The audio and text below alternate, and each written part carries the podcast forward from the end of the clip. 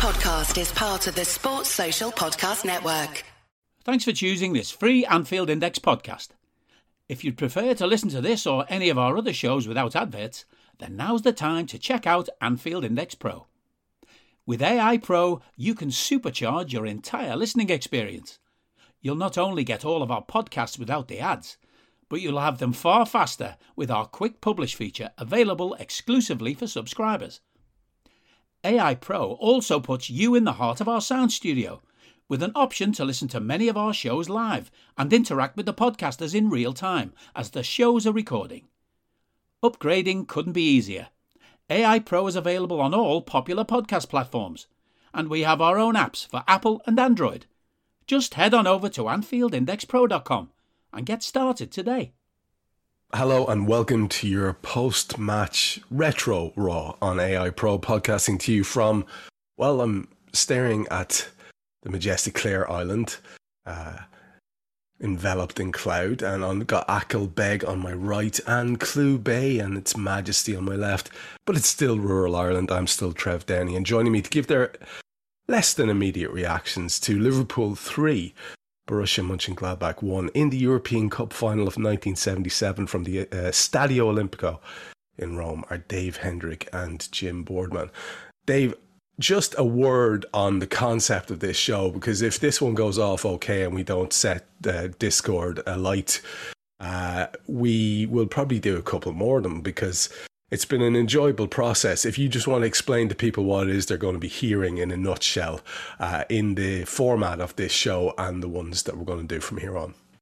Yeah, so I mean, we obviously do Raw as an instant reaction after every game, and they're they're one of our more popular podcasts. And without the games during the summer, we tend to be a bit, you know, sitting around, nothing to do. So I thought this could be an interesting idea to look back at some classic Liverpool games from the past and see, you know, what people's reaction would be to us doing this kind of podcast and, and us for our own enjoyment getting to watch these old games that otherwise you might not take an hour and a half out of your day to sit down and watch. And this one in particular struck me as one that is fitting right now because we've just said goodbye to Sadio Mane, who was arguably our best player the last time we won the European Cup in 2019. And then he's just left, and a lot of people are wondering, you know, how are we going to replace Sadio? What's it going to be like without Sadio? And I think it's worth remembering that at this time in 1977, Liverpool's best player was Kevin Keegan who was arguably the best player in Europe at this point, and he left after this. He went to Hamburg, and not only did we replace him, we got even better. And that was kind of the start of this theme through the last 45 years of Liverpool Football Club of selling off great players and improving the team. And it hasn't always gone right. We all remember when Torres left and we bought Andy Carroll, but Suarez did improve us eventually. We all remember when Coutinho left and we brought in Alisson and Virgil and we got infinitely better. You know, so this is just something we've done for 45 years. We've moved players on. And I just thought it was a bit fitting that in the week that Sadio leaves, that we do a game where it's the last game for Kevin Keegan, the last, you know, the European Cup final. It's the most important game that he played for us. And he was he was an absolutely phenomenal footballer, as I'm sure we'll discuss.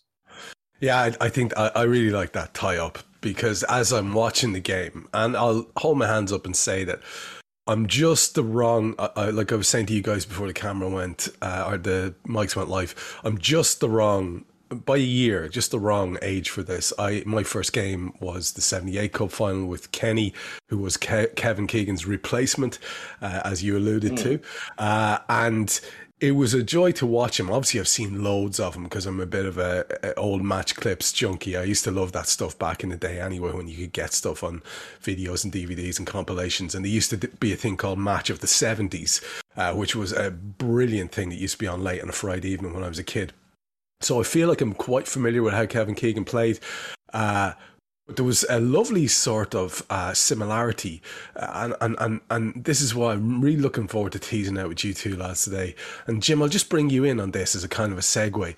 You're watching the Reds in Europe, and the big takeaway from me as I'm watching Keegan and I'm thinking of Mo and Sadio, and I'm watching uh, some of our midfield maestros, and I'm thinking of uh, the likes of Thiago, and I'm looking at our defenders being quite um, elegant and, and, and, and wonderful passing forward, and I'm thinking of the likes of Virgil, and I'm looking at the general style of play, Jim, and we can complicate things a lot, and we should do so rightly because football is a more complex game probably than it's ever been.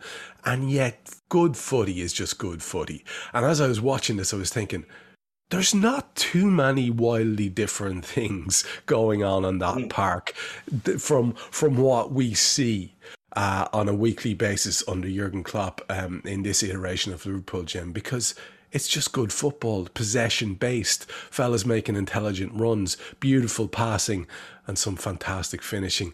That's what football's all about. And I don't want to get too basic, but did you have that sort of feeling as you were watching it that that it's far more similar than different? Yeah, yeah, definitely. And I think, um, I think the reason that you need to get com- complicated with football sometimes is maybe you've not got the players who are good enough to just play the game, and they were good players. They were excellent players. Obviously, they don't. You don't just put them all on a pitch and they just do the job. You still got to train them, come up with your tactics, work on them, improve them um, give them the kick up the backside that Ronnie Moran would give them, give them the arm around the shoulder that maybe late in later years Roy Evans would give them.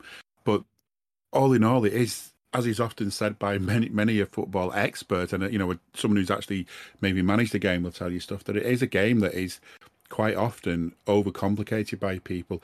And I'm not saying that the overcomplicated stuff is unnecessary because why not add to that? But I think you it is grounded in that that that thing that if your player can pass your your team if you as a player you can pass as a teammate you know you can make the run. You know that you to be in the right position you know you'll get the pass. You know that you can open things up. It's it's that passing it's that movement it's that thinking. Um, it's that sort of teamwork as well which i think is a vital vital part of this um, 2020 decade uh, liverpool side if you like is is the way that we work as a team that if a player does want to go on a bit of a a run out of position, so to speak, if you're thinking of rigid positions, then it won't matter because there'll be somebody keeping an eye on that. And it's just sort of knowing what each other's going to do and that telepathy that starts to build up. And I feel like watching that Liverpool team then, it, it, if it wasn't for the fact that it was in kind of substandard VHS quality almost compared to what we're used to nowadays, you'd you know, you, the similarities are, are massive. There's more, and as you say, I agree. There's more more that's the same than there is that's different. I think, and mm. that's and that's really I think why maybe we're doing so well now is that you know that that kind of way of playing was in a way was was kicked off by Shanks, continued by by Paisley, and then it went through until we had this big blip where we kind of lost it and we, we sort of stopped building from within. And we've had to kind of reboot that in many ways. But I think with Klopp we have.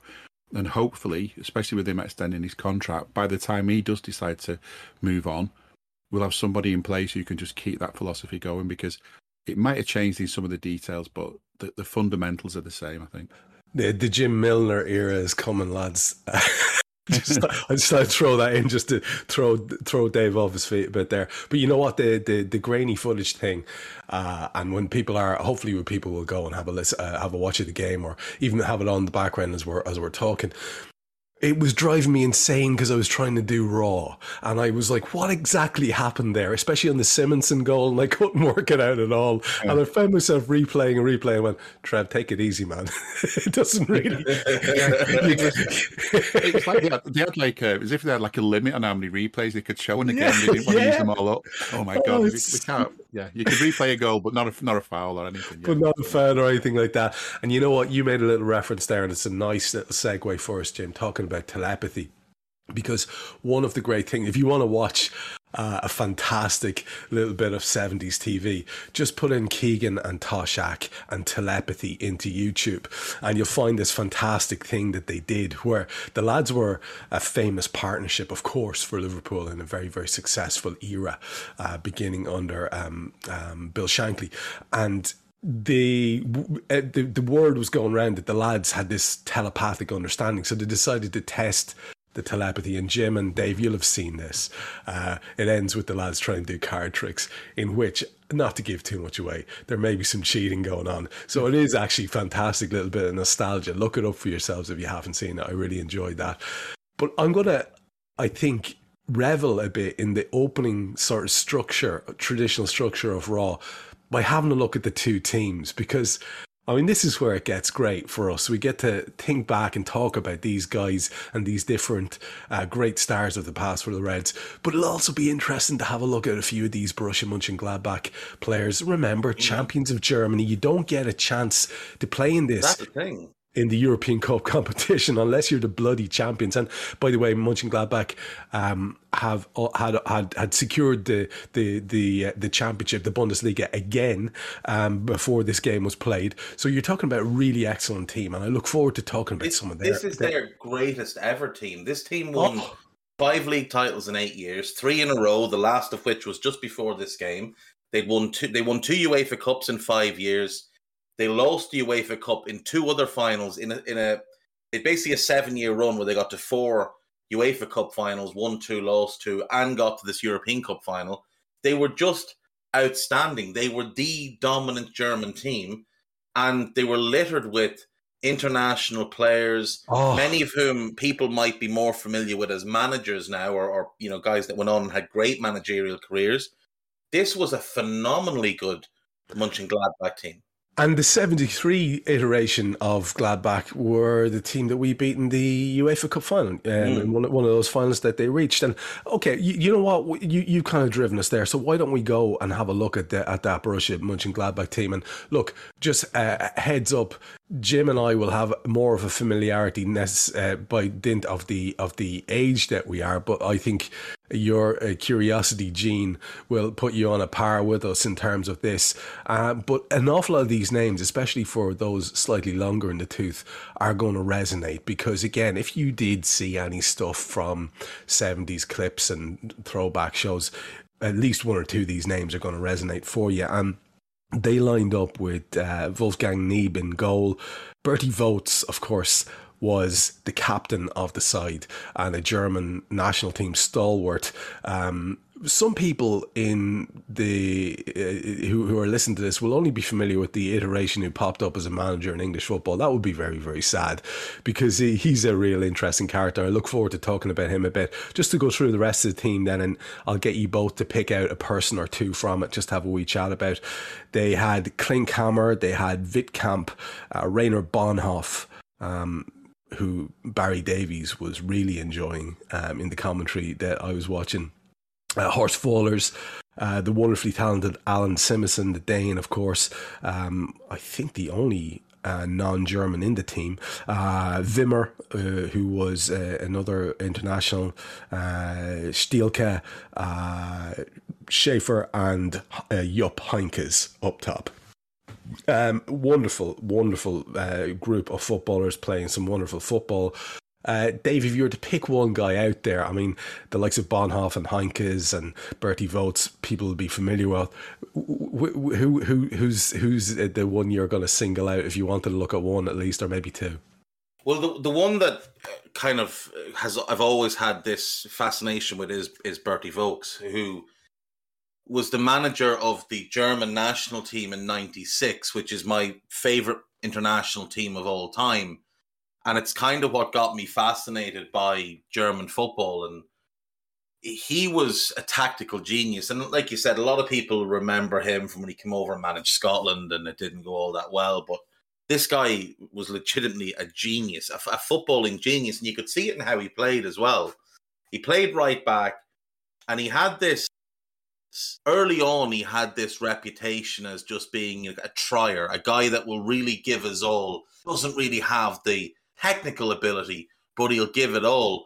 But over his career, which spans 65 to 79, all for Gladbach, he plays 96 times for the national team, makes the national team within two years of his Gladbach debut, which will tell you how much he improved.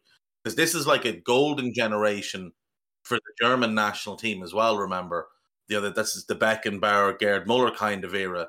That's he it. He improved his technical level, but it was his his reading of the game and his positional sense and his intelligence that really stood out. And what you get in this game is arguably two of the most intelligent players that ever played the game head to head. You get Berti Vogts on their side, you get Ray Kennedy on our side. And that's a really, really special little battle that takes place in this game is those two on that left wing going at it and it, there's no no quarter asked, none given. They kick absolute lumps of each other throughout the game, but it's all done within the spirit of the game. There's no dirty play or anything here.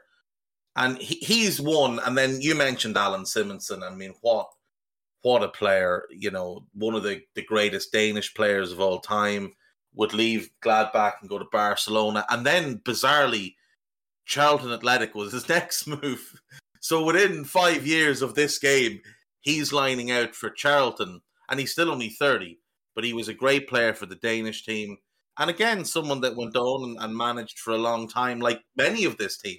That's the striking thing about this mm. Gladbach was how many of them went on and managed. Obviously, a lot of people will be familiar with Jupp Heynckes because he he's been a manager so often and, and for so long and had great success with that Bayern team that he won the European Cup with. But it is striking to me how many of these players went on and had good managerial careers. But Berti Vogts, to me, he's the one that's always stood out. And like I said, he kind of began my real fascination with German football.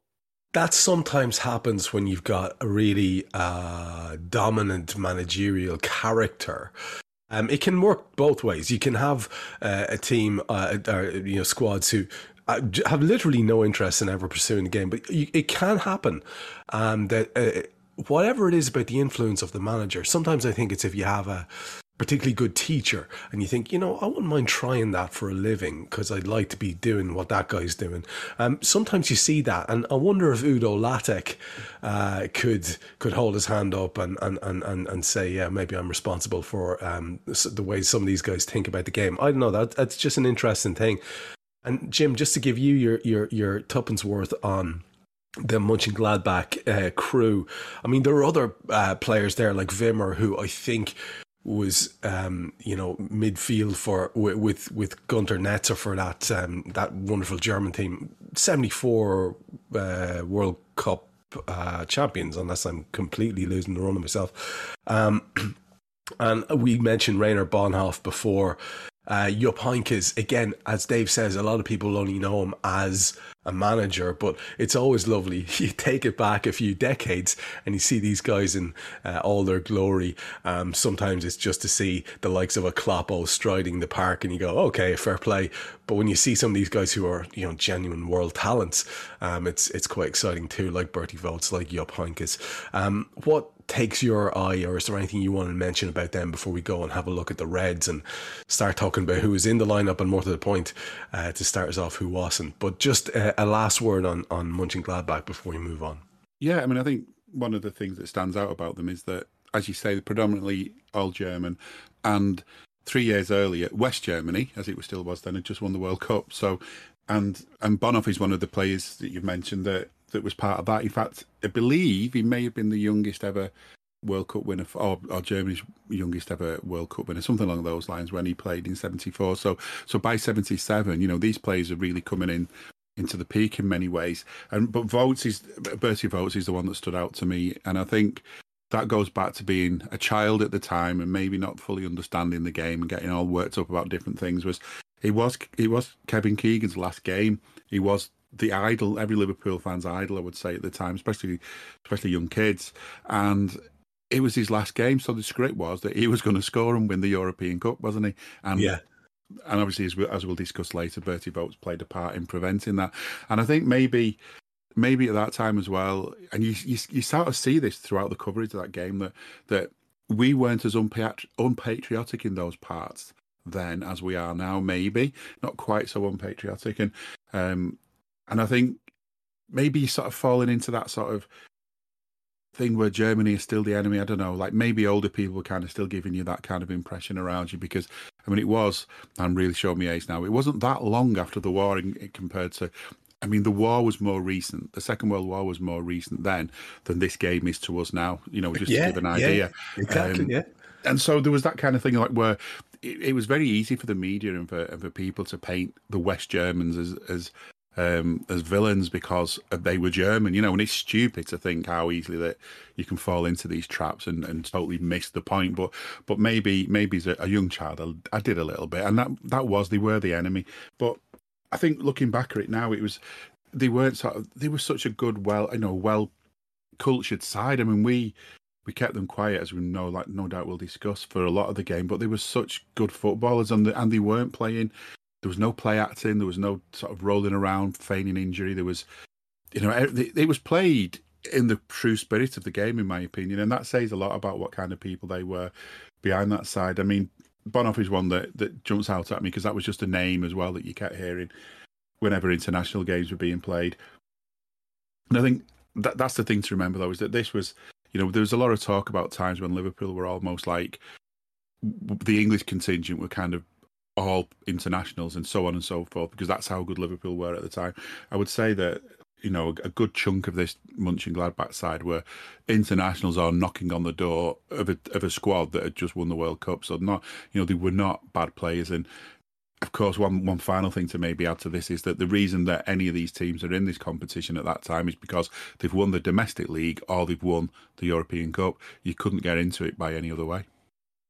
Yeah, and the format we'll we'll take a quick look at as well just before we get into the details of the match. But before we do that, um, I do want to have a look at the Reds lineup um, with both of you, and you know uh, maybe we can we can dwell on this a little bit as well.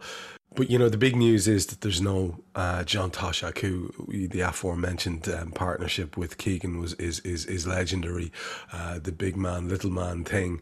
Um, of course, a whole lot more to it than that.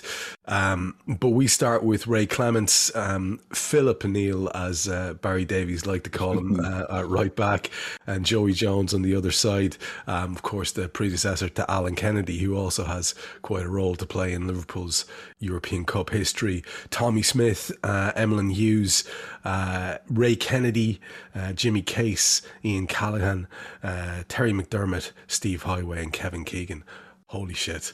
Uh, quite a lot of wonderful footballers there. And on our bench, we've got David Fairclough, Peter McDonnell, David Johnson, Alan Waddle, and Alec Lindsay. Um, not so many names there that are going to jump out at people. Most will be familiar with David Johnson as having a sort of a uh, a, bit part uh, career at the club, and David Fairclough for his incredible interventions from the bench more often than not. It's not for no reason he got the name Super Sub, and again that may come in in our little discussion about the format and how we got here.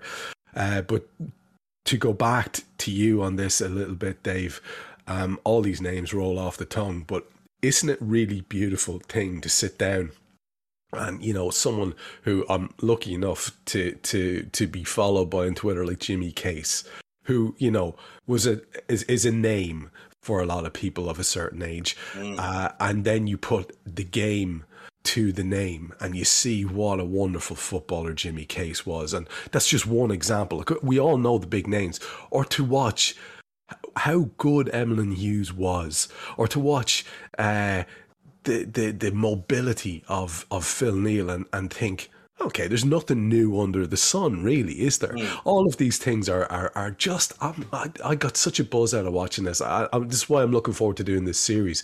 It's it's it's beautiful to look at how much things have changed and haven't at all. Yeah, hundred percent. And you know, it's when you go through the names in this Liverpool team. I mean, you're talking about arguably the greatest goalkeeper we've ever had.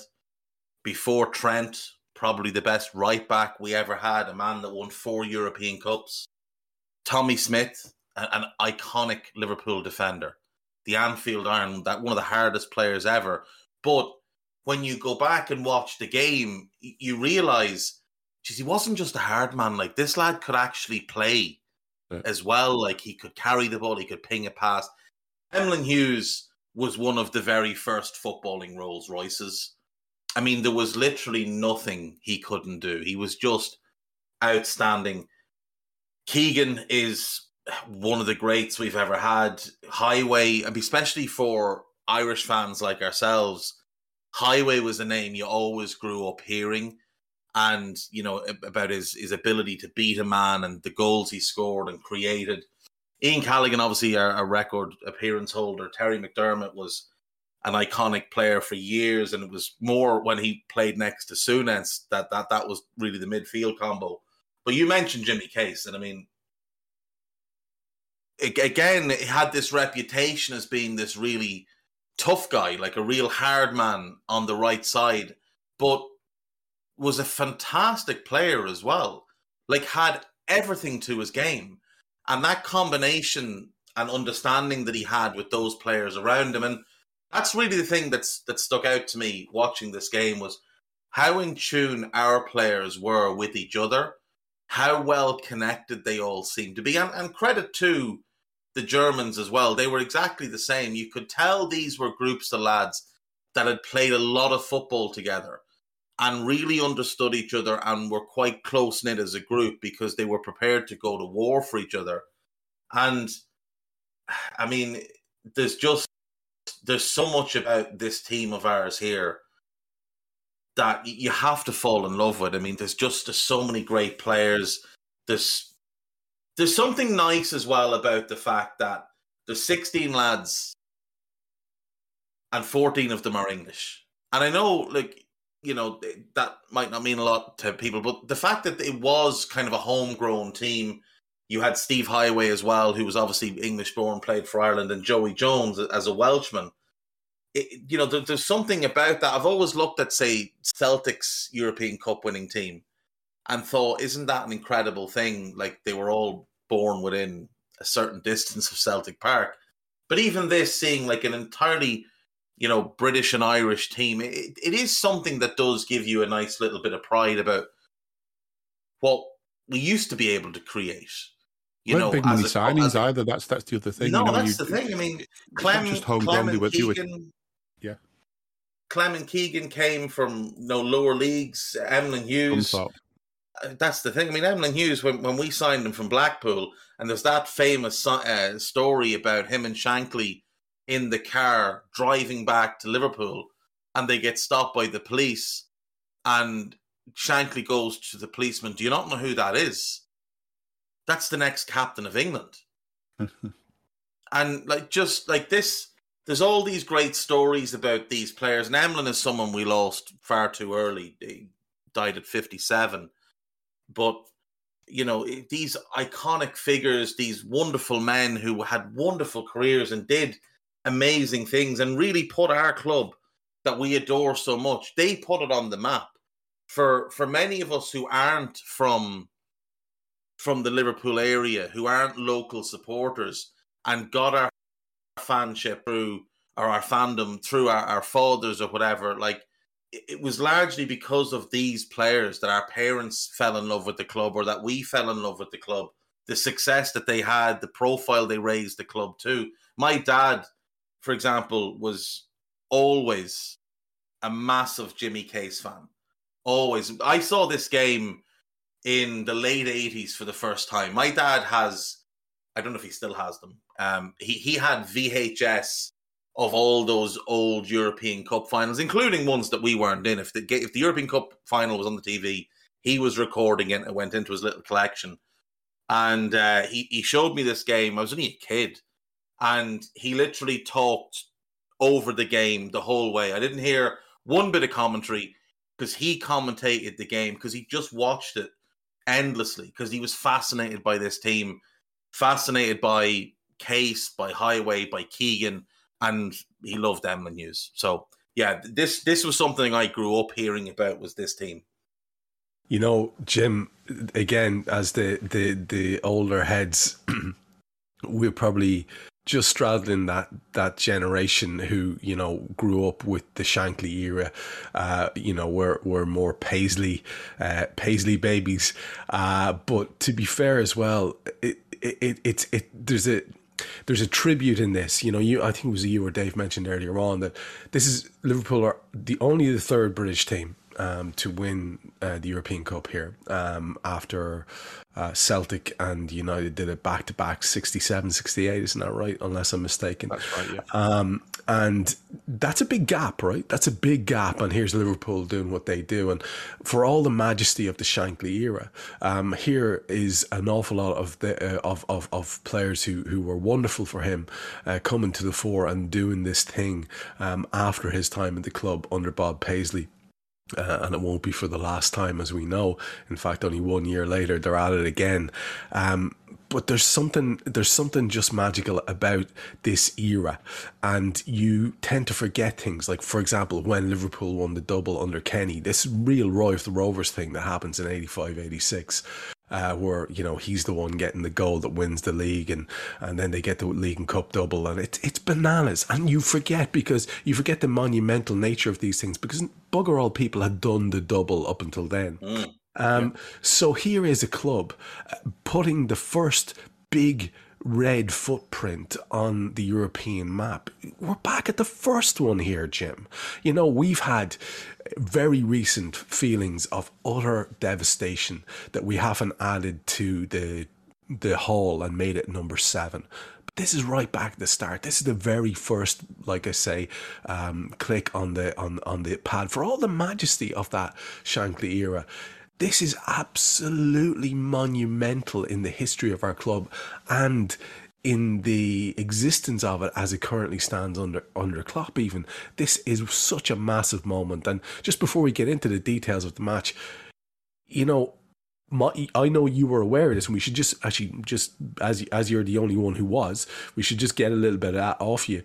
Um, like I say, one year later, I'm starting to become aware of what's going on, and, and, and, and my, my hero worship of Kenny is, is cemented by him getting the winner against Bruges. But I know you had a, a level of awareness about this as it was happening. What what what what are those memories for what they are? I think, I think this is like these are the kind of my earliest memories of being a fan. I've got a vague memory that I might have even potentially made it, which is probably my earliest memory, which was an uncle of mine. He was sort of my, my favorite uncle. You know, the youngest uncle you've got, kind of thing. He's yeah, and he, the one you can just talk to. He just sort of understands you, that kind of thing. And I was only really little, and I remember him. I'm sure I remember him sitting on the front step, front doorstep with me for some reason, and telling me how important it was that Bill Shankly was leaving, and I didn't understand because I kind of only knew players. I didn't really get managers as much because I mean they weren't he, he, as, as noticeable as he was in the press. I suppose to a young kid, he wasn't quite doing the Jurgen Klopp running up and down the touchline thing. So you maybe I didn't really realise what he was. That's a very vague memory. But then another memory is same uncle telling me that when we just lost the FA Cup and how gutted I was about that and it was you know it's the biggest match in in Britain almost in a way because the way it just takes over the TV north of the border obviously they get the Scottish Cup final but even so it's that it was always the cup final day big day and we went and lost against Man United and I was devastated and he just said to me look that trophy's great if you win it, but it's nothing, nothing compared to what we're going for on Wednesday. And he just sort of got it over to me how big it was, and so that that is a key memory that you know that that was someone who was kind of explaining things to me a little bit and sort of you know teaching me more about about the game other than the thing you do in as kids when you're just running around the playground reenacting games or whatever. And that you know you're getting a bit of a serious idea about things. And and that's when I, I just remember that and thinking right okay.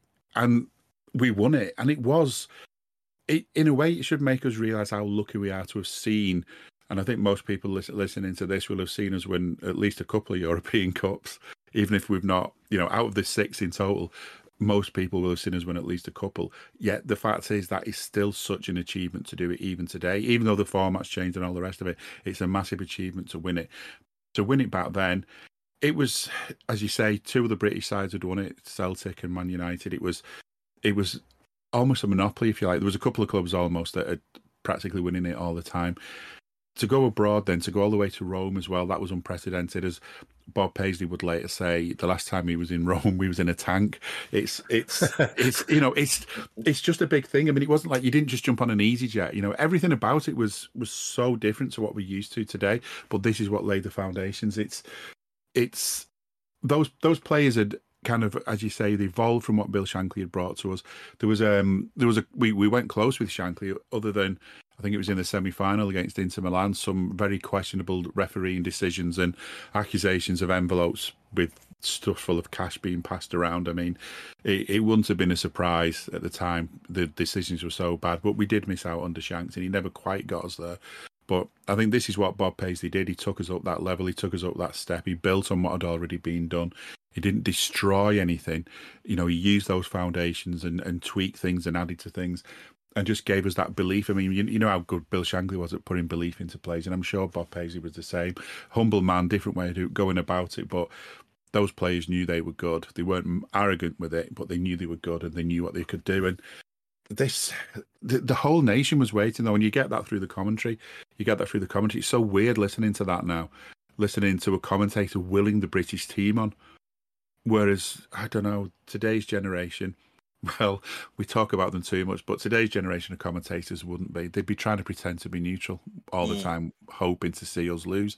It's it's a different time, and you know, the world's a shithole now, to be quite honest, isn't it? In many ways, but, you know, and I'm not sure. And it wasn't great then in a lot of ways either. But there were so many little qualities from back then that you look at now and you think, God, just be nice to have them back. I mean, I'm not saying go around and be all British if you live in Britain. I'm just more saying, just you know, see where you've got stuff in common with other people and you know wish them well a bit a little bit more because um, at that time that's what was happening. There was that you know I, I, do feel the whole nation was behind us and i think that still applies now more than people let on. I don't think we're as hated on by as some people think we are. It's just the loud ones on social media that make it feel that way. But yeah. The the, the cult- sorry dave go ahead twitter go does give, sorry i was just going to say twitter does give people a very skewed view on you know what people's feelings are. I I do think, like Jim said, there's like a lot of loud morons who are all about 14 years of age on Twitter who say stupid things just to get likes and retweets, and you get other fucking mindless idiots who'll just go and like and retweet any old shit because they they think tribalism is a real thing. But I, I like Jim said, I, I don't think the the general feeling towards Liverpool is anything like what, what it's made out to be. It, it's not like in the say in the nineties and the early two thousands when you know the, the, whole ABU anybody but United uh, movement began and everybody did kind of want United to lose, but it wasn't that you hated them. You just you know they were the dominant force, and with any dominant force, you kind of wanted to see them get knocked off and I think we would later become a, a, little bit like that as we went on and added more European Cups. But certainly at this time, I do think because Shankly was so beloved and so held in such high regard by other managers, and they spoke so glowingly about him. I mean, when, when he retired, Brian Clough said he was the one manager he really respected. And, you know, other managers said similar things. And that carried a lot of weight with certain fan bases, and they, they did throw their lot behind Liverpool uh, in this game. And like Jim said as well, it's also the fact that it was against the Germans, and there was definitely still some uh, harboring of of resentment against the Germans. I can remember in the 1990 World Cup um, being quite struck during the the England Germany game by the commentary and the view of you know the Germans as the bad guys and England as these you know lily white you know team that you should support. And and this was 13 years before that. Yeah the the cultural stuff is fascinating. When you do one of these flashback matches and like I say, hopefully this will be the first of a, of, of a good lot uh, that we'll do over the summer. And one of the things that uh, it just it occurred to me as I was listening to, to, to Jim speak there was, you know, Barry Davies goes on about how several times in the commentary about how um, dominant the red support is and how it's almost complete in the stadium. And, you know, just to piggyback on what Jim was saying, you know, plus ça change, plus ça remain the same, really. Because like, like look look at look at uh, uh, the dominance of the Liverpool supporters and think about how much more difficult it was for each of those lads to get there. You were talking about planes and trains and automobiles, and very few freaking planes, if we're being honest. You're talking about lads trekking across Europe um, in in cars and and, and, and tumbling lifts and, and, and doing anything, uh, getting little bu- buses together the, the determination of Reds fans to get there is remarkable. And you know, you know, we have very, very poignant recent echoes of uh, Reds fans in Europe and their dedication. Um, not always, in fact, far too often on the losing side in European Cup finals of late. Um, but also, you can see the that culture remains, and that's nice to see. There was 500 million viewers, according to Baz, watching this game across 52 countries, and you know, again, that's a cultural thing. There's basically only this game has only been watched in 52 countries, uh, and and and and of that uh, 52 countries, they could they could accrue 500 million viewers. And again, you're reminded this thing I've been saying to anyone who'll ever listen to me. This is the biggest game in the world. This is the biggest game in the world, and there we are. There's some weird again speaking of cultural chat and moving into the game a bit here, lads, some weird sort of attitude, old fashioned attitudes towards injuries, eh, kind of encapsulated by the commentary. Um, at one stage, uh, Barry says, uh, uh, Barry Davies says that Simonsen, you know, he's only got lumbago. Uh, oh, yeah. You know, it's not really. It, I he might be. He kind of gives the idea he might be putting it on, but there's it might have been played up. I think his back injury. Heynckes is carrying a cartilage injury. Not really a word about about uh, what how much damage that might be doing. It just Barry says, well, he had to play. Um, this type of thing is very very interesting. And and and, and uh, there is we have to acknowledge the differences uh, in in the culture of the game. Uh, dave mentioned earlier on lads kicking the the the bejesus out of each other you could get away with a lot. There's a reason we're not mentioning the referee here because nobody really gave a shit about referees back then. They were almost sort of incidental, um, and they only came into it if, like in 1965, they were given horrendous decisions, which which led to us going out of the European Cup. But one, based- one, one, thing I saw the referee do was was make a bad decision on a throw in when he was stood right over it, and I'm thinking, today we'd have just been complaining about VAR and all the rest of it. yeah, yeah, know. exactly, exactly. Referee, he was actually on. I mean, it must have looked, it must have been out because he was right next to it. Referees don't bother doing that nowadays. They wait in the middle, don't they, and pretend they saw what happened. So, yeah, maybe even referees could look back at this and have a bit of a lesson hundred percent, and that's that's what's fascinating about looking at these slight little cultural differences. Again, a fella has a little tweak of any sort now. You know, there's there's a he's nearly airlifted out of the stadium. It's just a weird. It's a cultural thing. There was football was a harder game played by harder fellas, and there was a real sort of like the Shankly embodiment of it, where if you were injured, he was almost angry with you, and you certainly didn't exist. Um, Your knee, it's Liverpool's knee, etc. exactly. It's not. Yeah, yeah, yeah. So to get into it a little bit, Jim, and we'll just go up as far as the first goal, which uh, is by Terry Mack. Um, there's there's some some fantastic stuff going on, but one of the early features is uh, Kevin Keegan wearing a Berti Vogts suit for much of the game. Uh, he's right up Keggy's hoop for most of this. Uh, you know, the, the, the, another cultural thing. Barry Davies mentions that Liverpool have watched Borussia Dortmund four times, and I'm thinking, oh wow, amazing. You know, this day and age, you know, we've probably been watching what the caretaker does when he goes home. Uh, you know, that's how different the level of prep is and and and, and availability availability of of info.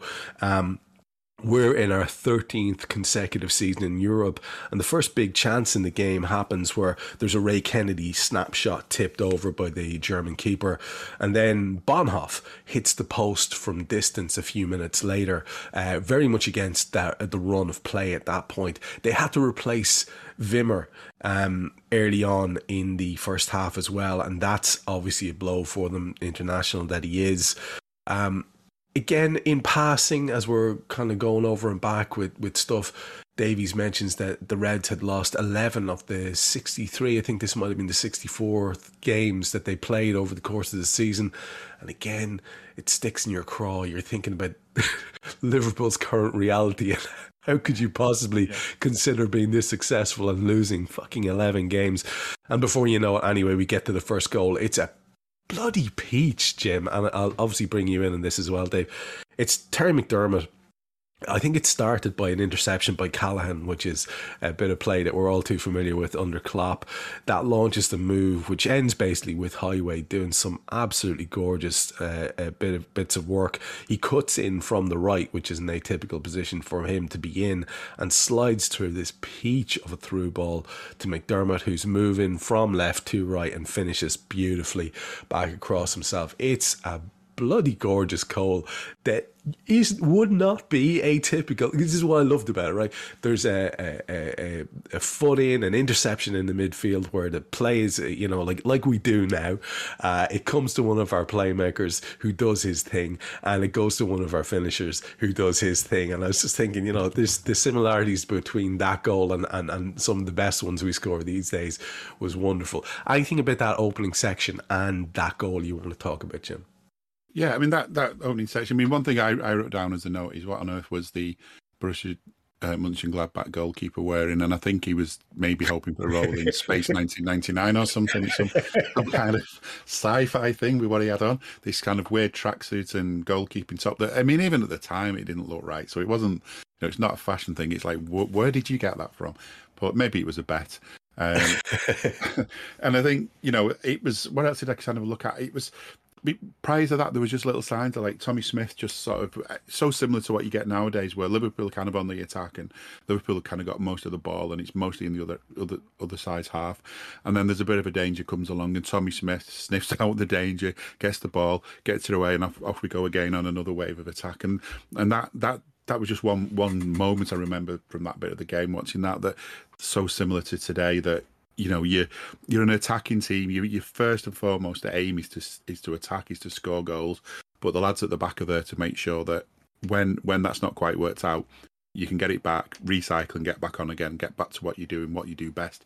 And it's just you know it was great great to see that and great to remember that. And as as Dave mentioned earlier on, there's this reputation that the likes of Tommy Smith and Jimmy Case have of being hard men, and and maybe maybe maybe Roy Keane gets that a bit as well. That all that people remember is these tough tackles, these this hard man image. But you know, you would not be on that pitch with those teams if you didn't have something more to your game because you know without being funny anyone can go around kicking people but you know you've got to be more you've got to have more to it than that and it and i do think it's a shame sometimes that, that players like case and smith don't get remembered mm. properly i mean it's great i mean the hard hardman reputation is all well and good i'm sure it did them some good in after dinner speaking and things like that but you know remember them for what they were. They were good, cultured players who who knew how to pass the ball, could read the game, and you know took orders from from from geniuses that were managing the team and coaching the team. So they they were such a key part. And another key part in terms of the goal was Ian Callaghan. I think it was him that won the ball off Bonhof.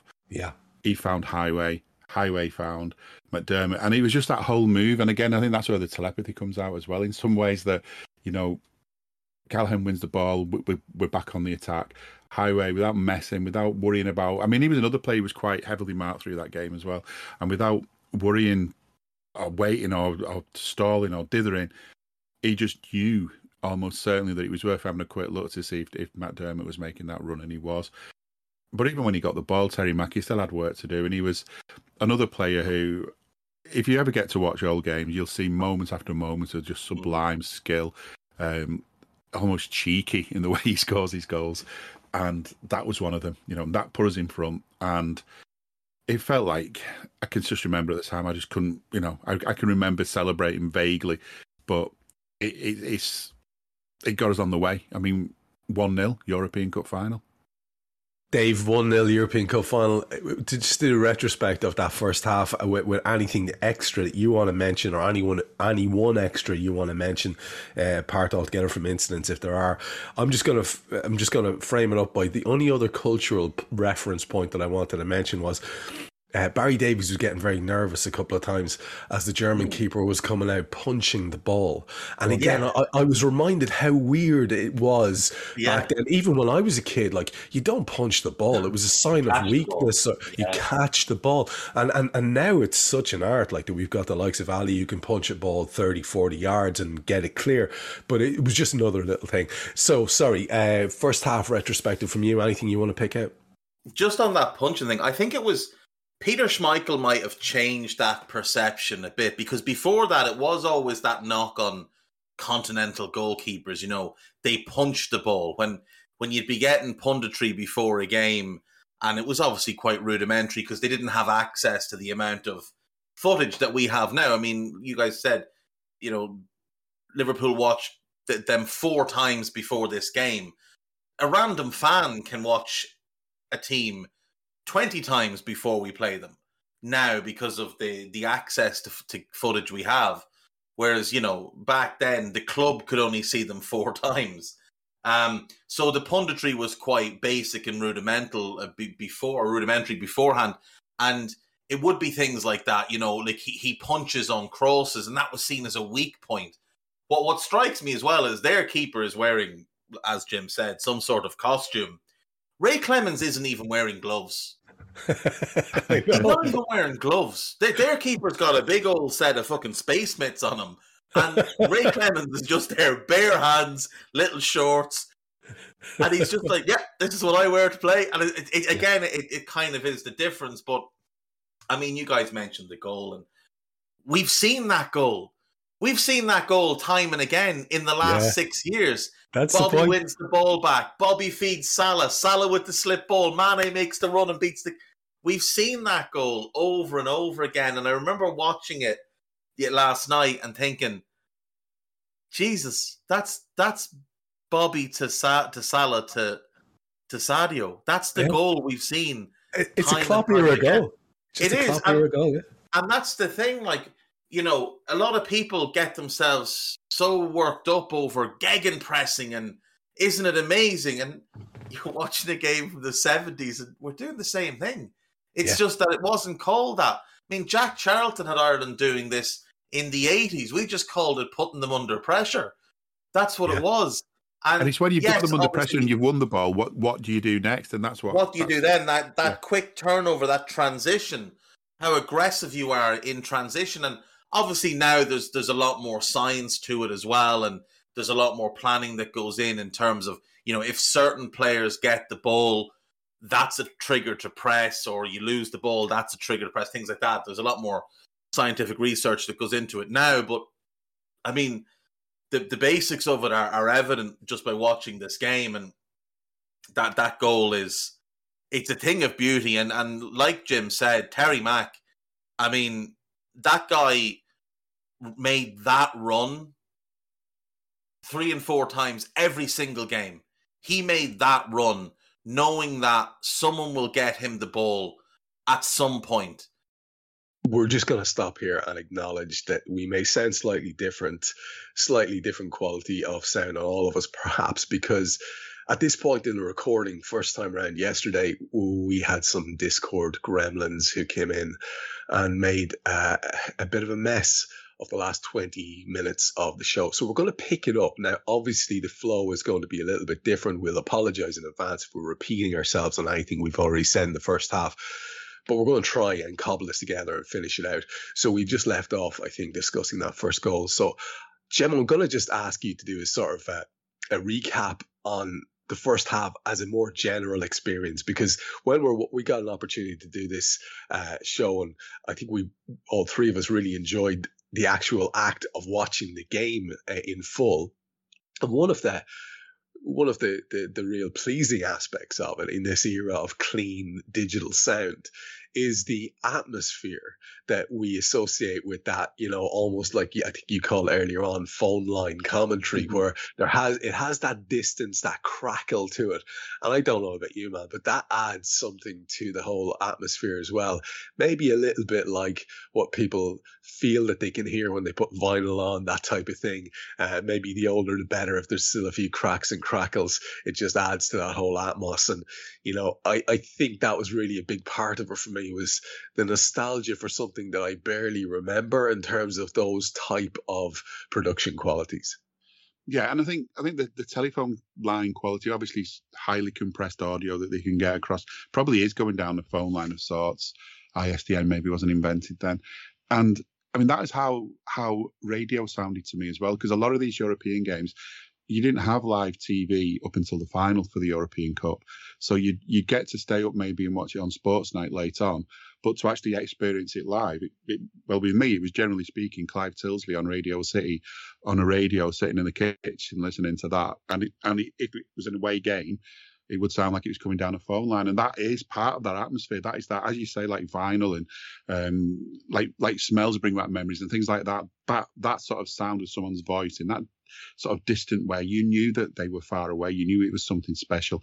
This wasn't a, a match being played in Stoke or or Birmingham or something. This was a game being played in some exotic place overseas, and the fact the fact that we had all that tied in with those red and white checkered flags in the crowd that they kept switching to, they kept showing us those to show us the fans were celebrating. For some reason, there weren't a lot of fans on the far side. There's a thing now with TV where they'll they'll kind of if the ground's not full, they they sort of sell the seats that are on telly first, and then you don't see what's behind the cameras as much. You know, they, they, that stand might be empty, but you'll hardly see that because they make it look good for TV. But for this game, the the stand in the distance looked really empty on the bottom row, and Barry Davies commented that the way he was talking was there weren't any German fans in there, and that's because all the noise was coming from the Liverpool fans. And I don't know if we've mentioned it once, but um, a quote Barry Davies came out with music to British ears, both the play and the noise of the supporters, because that Liverpool were just playing so well. The crowd were behind them. There was all the singing. I mean, and there is a Liverpool anthem at one point. You can hear "You'll Never Walk Alone" just playing, you know, casually in the middle of the game almost, which you don't tend to hear quite as much in the same way now. We we, we sing all the other songs and kind of almost save that, but my God, this was a European Cup final, and we were on our way to getting our first ever win in the thing. So that was a special occasion if ever you're going to have one. But it was by half time, it was just one of those games that you just think, you know, we, we've got this. I mean, I, I think if we sat and watched it now and we didn't know the score, we'd be thinking that, looking at that at half time, that this is Liverpool have got this. This this is theirs to throw away. The other side just just aren't really getting near us apart from that Simonsen effort. Of course, that's the thing about football, isn't it? One goal leads are never are never enough.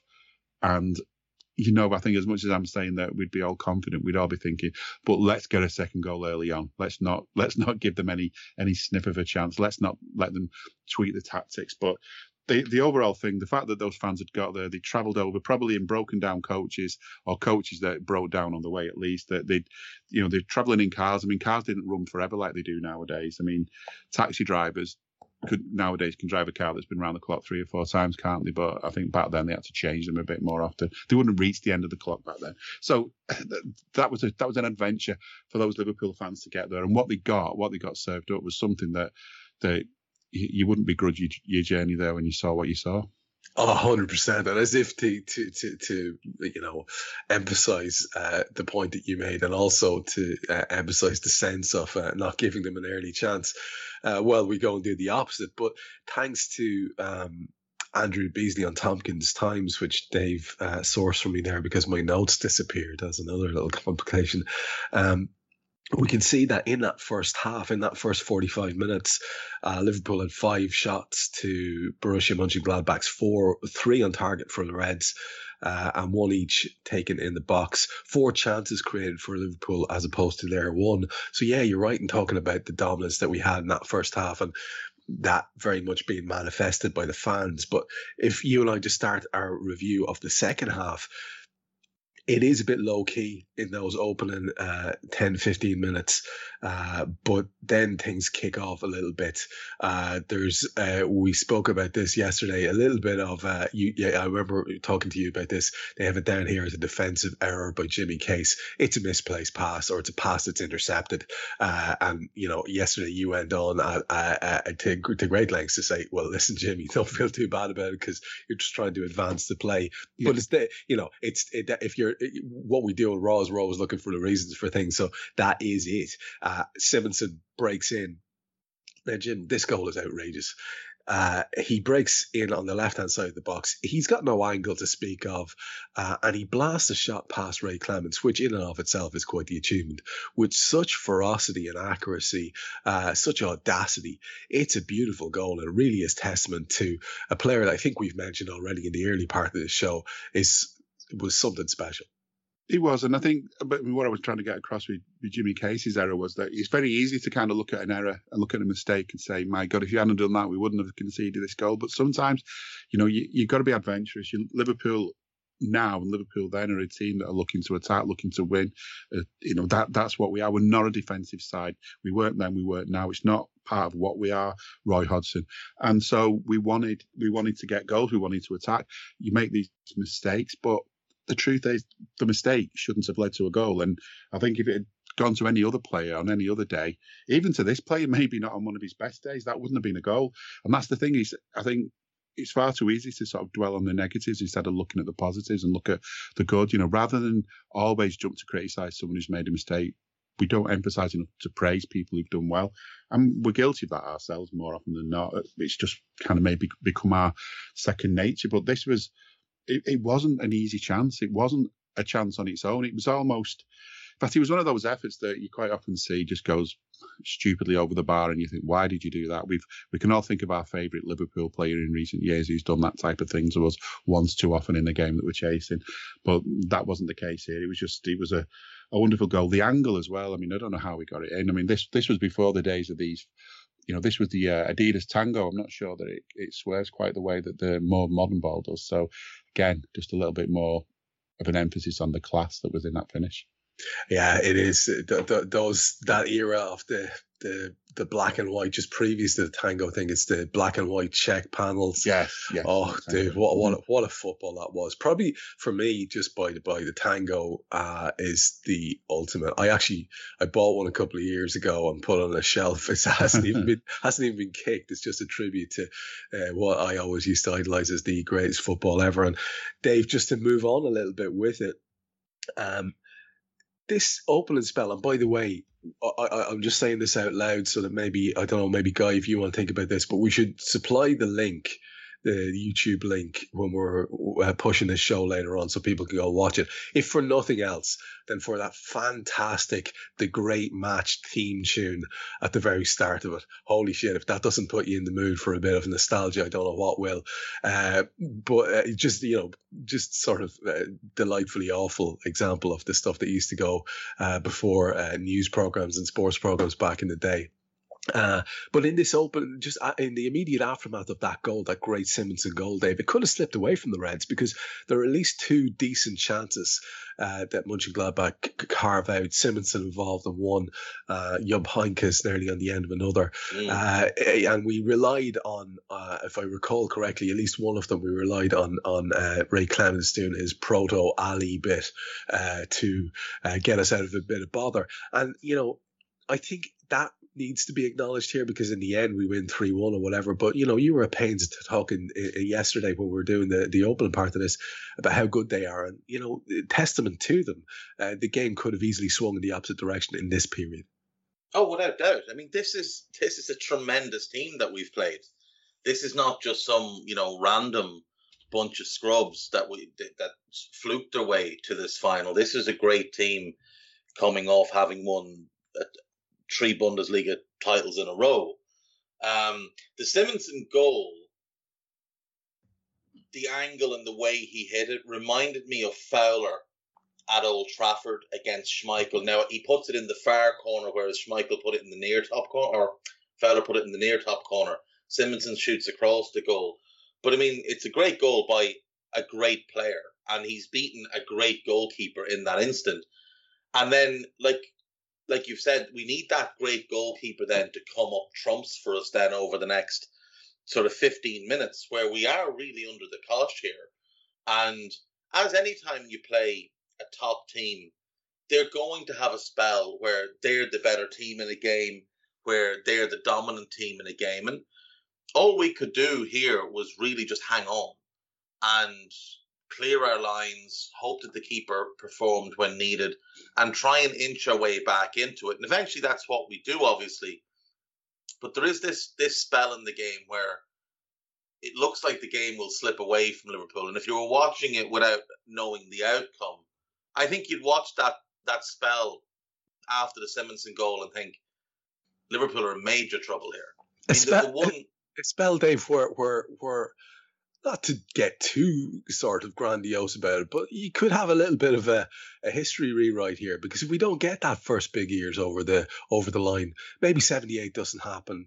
Mm. You know, maybe eighty one doesn't happen, maybe eighty four doesn't happen. Who knows what impact that has, you know? Well that's the thing. I mean, this is this is our first European Cup. That's why I wanted to do this game and obviously like I said, the the Mane Keegan thing just was something that stood out to me as well. But this is our first one. This is the one that establishes us as a top European team. And we spoke about it yesterday. I mean, to get into this competition, you had to win your domestic league or be the defending European Cup champions. And it was the elite of the elite. And as I said yesterday, I mean, not only is this the first time we win the European Cup, it's also the year in which the famous Anfield comebacks begin.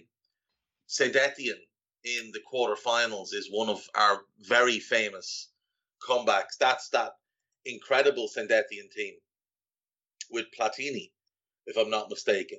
So you're talking about Liverpool setting the foundations for everything that was to follow in Europe in terms of winning this competition, in terms of having the, the mythical Anfield atmosphere and the ability to come back and win games when it looks like we're dead and buried. It looks like we have no chance. So this this game really does set the foundation. Uh, I'm wrong. Platini wasn't in that team. He was still at Nancy at the time. Um, but you know, this game sets the foundation for so much more that follows that it is it is a seminal point in our history. You know, that seminal point in our history gets underlined because instead of going 2 1 down, which we could easily have done in this period, we go 2 1 up. And it's that most straightforward of things a set piece goal, a Steve Heighway corner, uh, a Tommy Smith finish uh, from uh, f- from it with a, a, a, blunderbuss of a header. It's fantastic. Um, there's a good line here actually uh, from Barry Davies in the commentary where he says, uh, let me just get it here. If you've got a bad knee, Tommy Smith is not the player to play against. And you know, like again, uh, we, we we I think it was in the part that we actually managed to retain when we talked about the likes of Case and Smith, uh, Dave, mm. and how they had this reputation as being tough nuts and all the rest of it. But you, you, there's there's finesse there too, and the execution oh, yeah. of this the execution of this header is, is wonderful, and uh, you know it's it's clearly uh, a, a, massive massive moment in Liverpool's history. That can be traced back to Stevie Heighway and Tommy Smith Heather. And it's this fifth corner of the game, seven in total in the game, all of them to Liverpool. That in itself might speak to a little bit of the dominance that we had overall. For sure. I mean, Steve Heighway obviously involved in both goals. This is a it's a lovely delivery, but it's kind of like a clipped delivery. There's it, there's no massive amounts of power on the cross. Tommy Smith generates the power, and I mean, you're talking about one of our original legendary players under Shankly, like a guy that came through the academy, a local boy, came through the academy, established himself in Liverpool's team for years, had actually lost his place at this point because he's at the tail end of his career. He's 32 at this stage. Phil Thompson is the starting centre back. He's injured. Tommy Smith gets back in, makes it his own again, scores this great goal, the timing of the run, the jump, and the power he generates in the header. And like, there's just there's a lot of great Tommy Smith stories about, you know, Shankly saying to him when he was on crutches, you know, what, what do you mean your knee hurts? That's not your knee, that's Liverpool's knee. Talking about how Tommy Smith wasn't born, he was quarried, and all those great lines. But the guy could very much play football.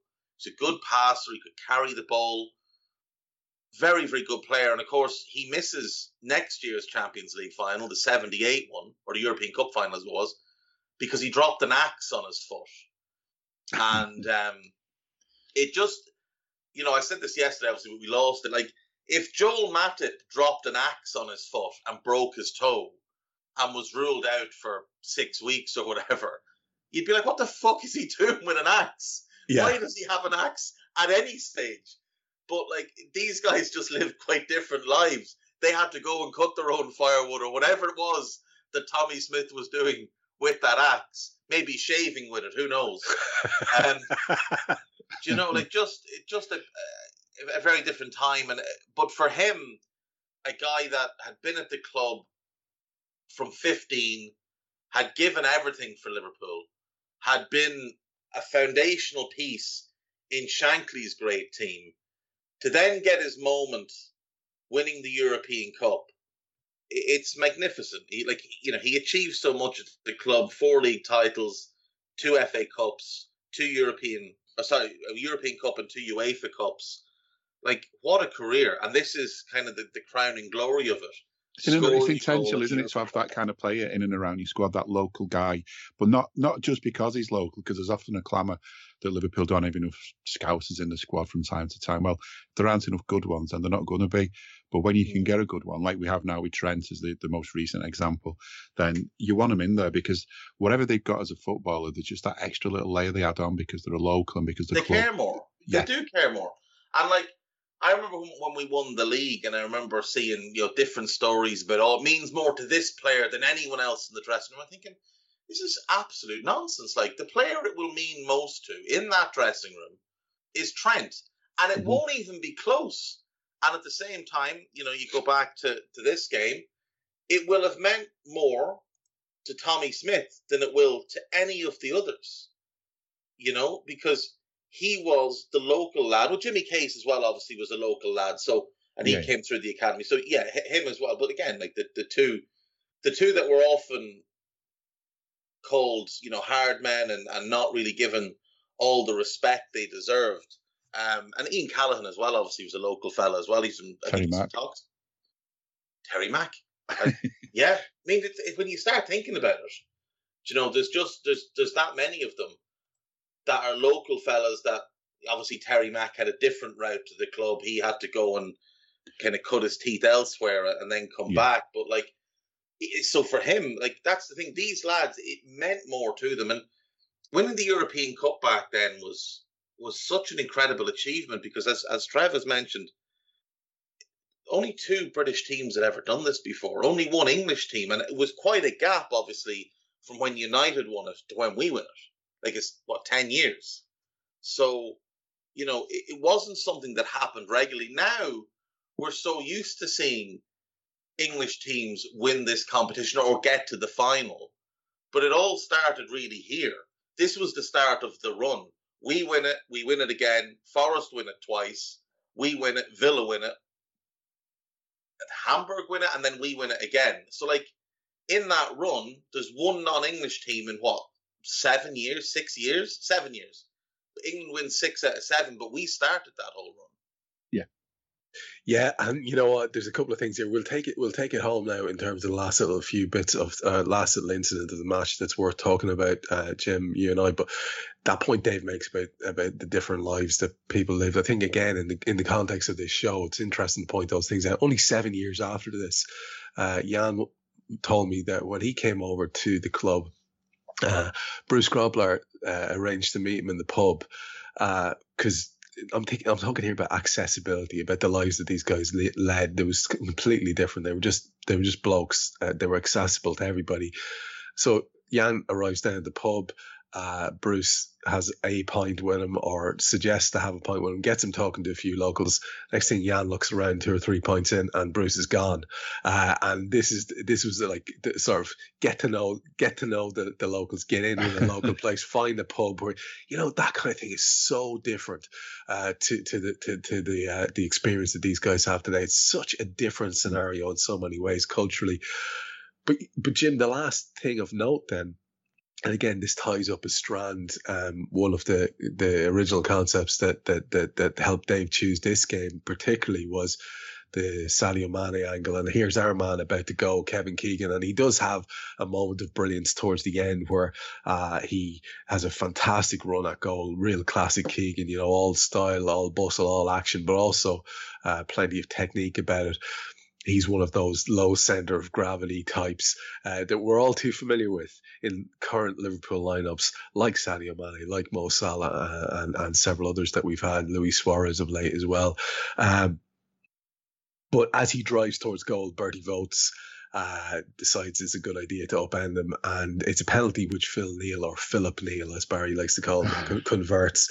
Uh, and you know, at this point, uh, the game is done and dusted, and there's nothing really else of note to mention, except to say that, to be fair to uh, uh, Mönchengladbach, they do keep going at it. They don't lie down and give it up like you often saw in games back in the 70s and 80s, where if it was a done deal, it looked that way. Uh, they kept plugging away uh, to their credit. Uh, but you know that moment uh, for Phil Neal, the start of like you know such a ridiculous run for that fella uh, is really interesting because again he's one of the few people that Jan Molby will talk about when it comes to penalties with any reverence at all. He's very critical, as you might imagine, with his own excellence uh, of of very of, of most other people who are taking penalties. But with Phil Neal, the one thing he just says he just got the job done, which you know you can't argue it, and that is like a huge goal at that time because again balances can swing back. We've seen what these lads are capable of. He had to step up and do it, and the execution of it, Jim, is really simple. It's the instep across the face of goal from right to left into the side ringing. Uh, the keeper sort of staggering in the opposite direction, uh, but not to be sniffed at the coolness of that execution. Yeah, and I think when you're taking penalties, I mean it's you can see we see so many penalties now as well, don't we, because of shootouts. But you know, the main thing is, is to get it on target and to get it as, as much as you can out the reach of the keeper, and that's basically what he did. So if the if keepers did guess the right way, then they've still got a job to do. But the keeper didn't guess the right way, and it was just it was it was just it was just cool, calm, and collected. I mean, it's it, it must have been a nerve wracking moment, even at two one up, because you kind of know that if you score, you've got it. You you pretty much got the cup in your bag in the bag, but you also know if you miss, it just gives the other side so much sort of I don't know impetus to go up the other end and to make you pay for that mistake. You know, you could just careers can be ruined in moments like that, but there was no sign of it. He just got up there and took it. I mean, I can remember my biggest disappointment about that was that Kevin Keegan was an idol at the time. Liverpool's number seven. He, you know, he was the player everybody went on about. He was the player every young Liverpool fan wanted to be. That that kind of thing. And we knew it was going to be his last game. We wanted him to go out with a goal. Berti Vogts took that off him. So even though you know it, it didn't matter because because he got the assist, he, he made us get the goal, he did his job, he got the cup and all the rest of it. I can remember feeling gutted for a long time afterwards about that, and I've probably still never forgiven Berti for that for what he did. But you know, I think you know, and I'm glad, and I'm glad to be honest, I'm glad that Phil Neal did take the penalty because I can't imagine in, in those days that Bob Paisley would have said, "Go on then, let Kevin take it while it's his last game."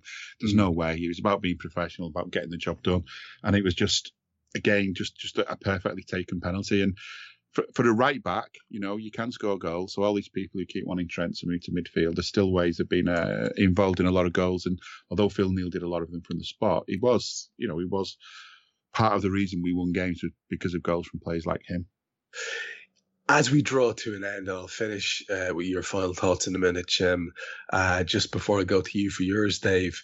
Uh, again, thanks to this article which you dug up, uh, we've got a memory there that I actually had made a note of yesterday, which is as uh, Barry Davies is surveying the excited Liverpool fans uh, at the end of the match.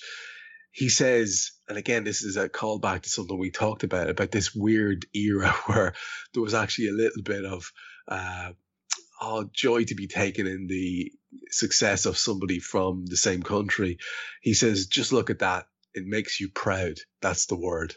And you, mm. you know, it's it's it, it again a, a, little little cultural change that I just wanted to flag up, uh, which you know, it might be nice if we could sort of it, it maybe make our way back towards some of that uh, magnanimous, magnanimous sort of attitude. But uh, to finish with you, then, Dave, just let's let's uh, draw a line under this uh, particular match and this particular show. Your takeaways, then, your final thoughts, your wrap ups for it. Yeah, I think like the lack of tribalism at the time was a great thing. Most of it comes from social media, but this thing of being happy when an English team loses a Champions League final or whatever because you support someone else is always a bit weird to me. Um, a few things that, that struck me from this game. Number one, it's weird to look at the Stadio Olimpico and see it in that kind of makeup, whereas we've become used to it looking quite different. Uh, number two, it's worth remembering that this is the first of three European Cups for Bob Paisley, and he's not doing it against some scrub. Like Udo Lattek in the other dugout is one of the all-time greats.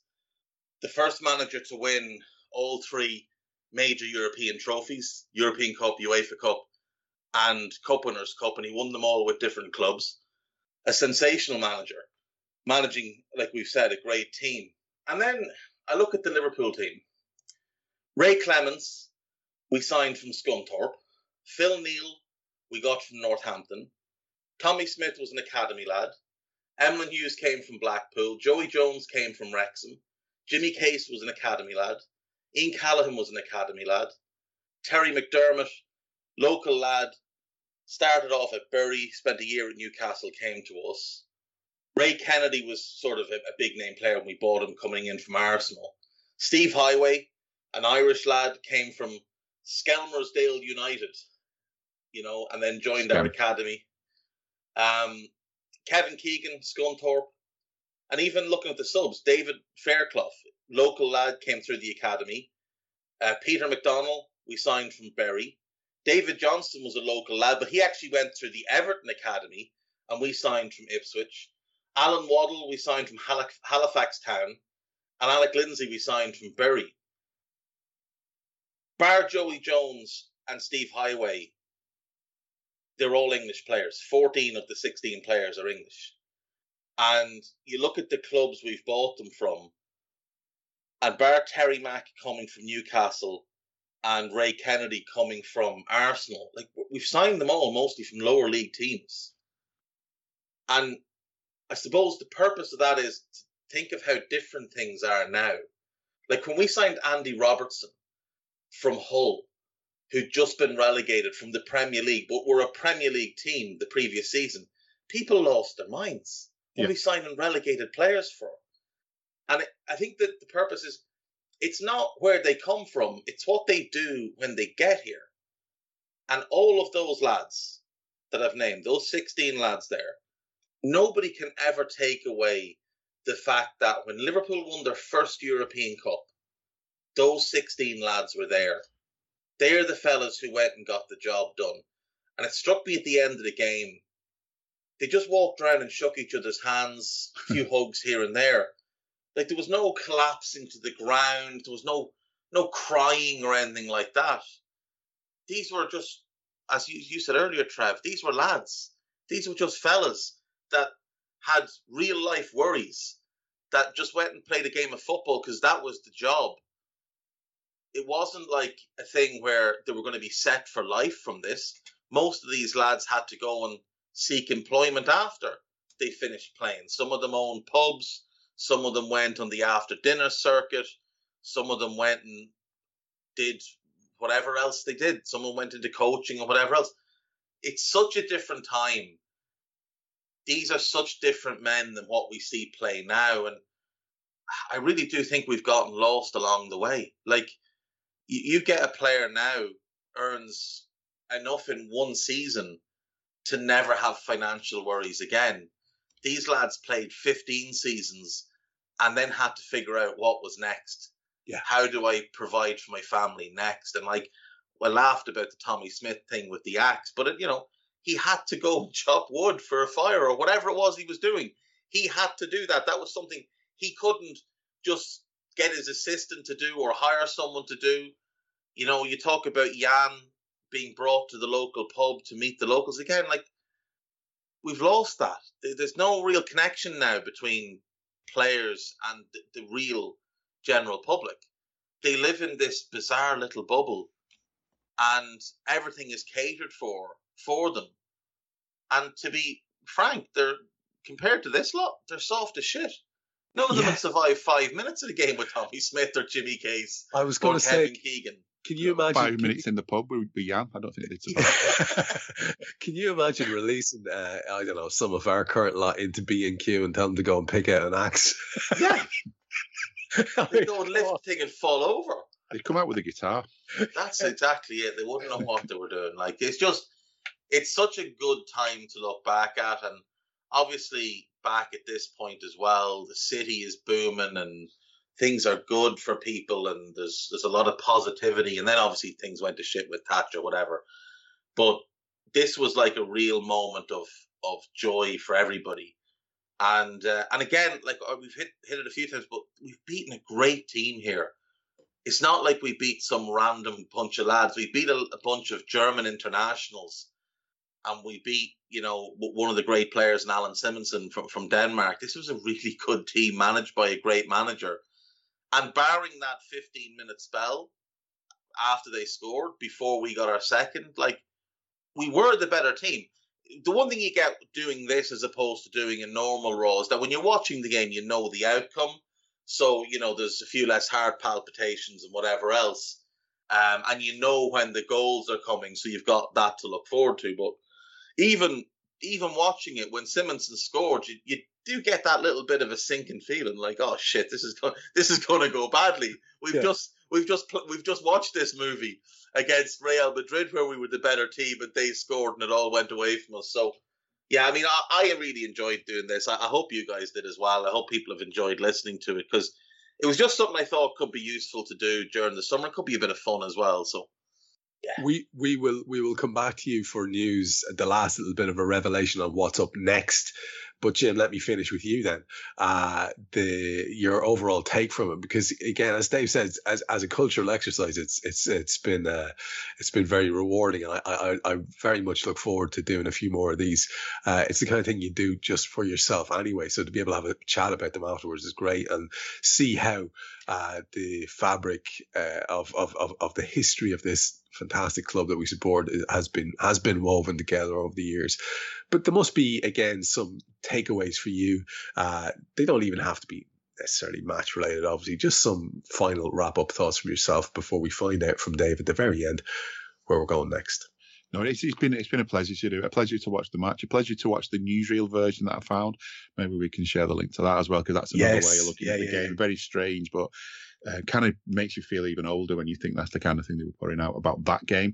But I think, yeah, Discord ruined it, ruined the, the last half of the show. But you know what? In a way, it's a bonus that we get to do it again now because I think I could talk about this game over and over again. But this was just one of many games, but it was momentous, and I, I can remember in the bit that we lost that I just, as a child, just looking at the size of that trophy that we lifted because this was way bigger than anything else. This was before the Premier League had made their copy of the Champions League with their trophy, basically. This was, and of course, it wasn't called the Champions League then; it was the European Cup. But there's, there's, I think one thing we mentioned yesterday was how similar this game is to what we see now. And there, there are so many similarities. Even the fact that um, that Dave's pointed out about the similarity between Mane and um, Keegan. Keegan had been at the club six years, which is how long Mane's been at Liverpool now. It's you know even that is is similar.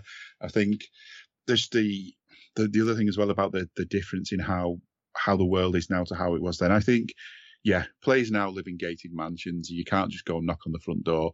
Um, you can go and press the button by the gate, I imagine, and one of the people will come and tell you whether or not you're allowed in. But you know, in this day, I mean, Bill Shankly is famously known for having people knocking on his door and asking him things, and and that's how accessible they were. But there was always a course. They weren't invaded. There was no sort of need for them to worry because people were polite more often back more often than not back then. And you- Yeah. you, know, you wouldn't dream of kind of Yeah. disturbing someone. You'd feel bad about it. So you wouldn't just go knock on the door. But the truth is, they were more accessible. Yeah, I think that's something Klopp's done with these players. Is he's, he kind of made sure they, they appreciate who the fans are.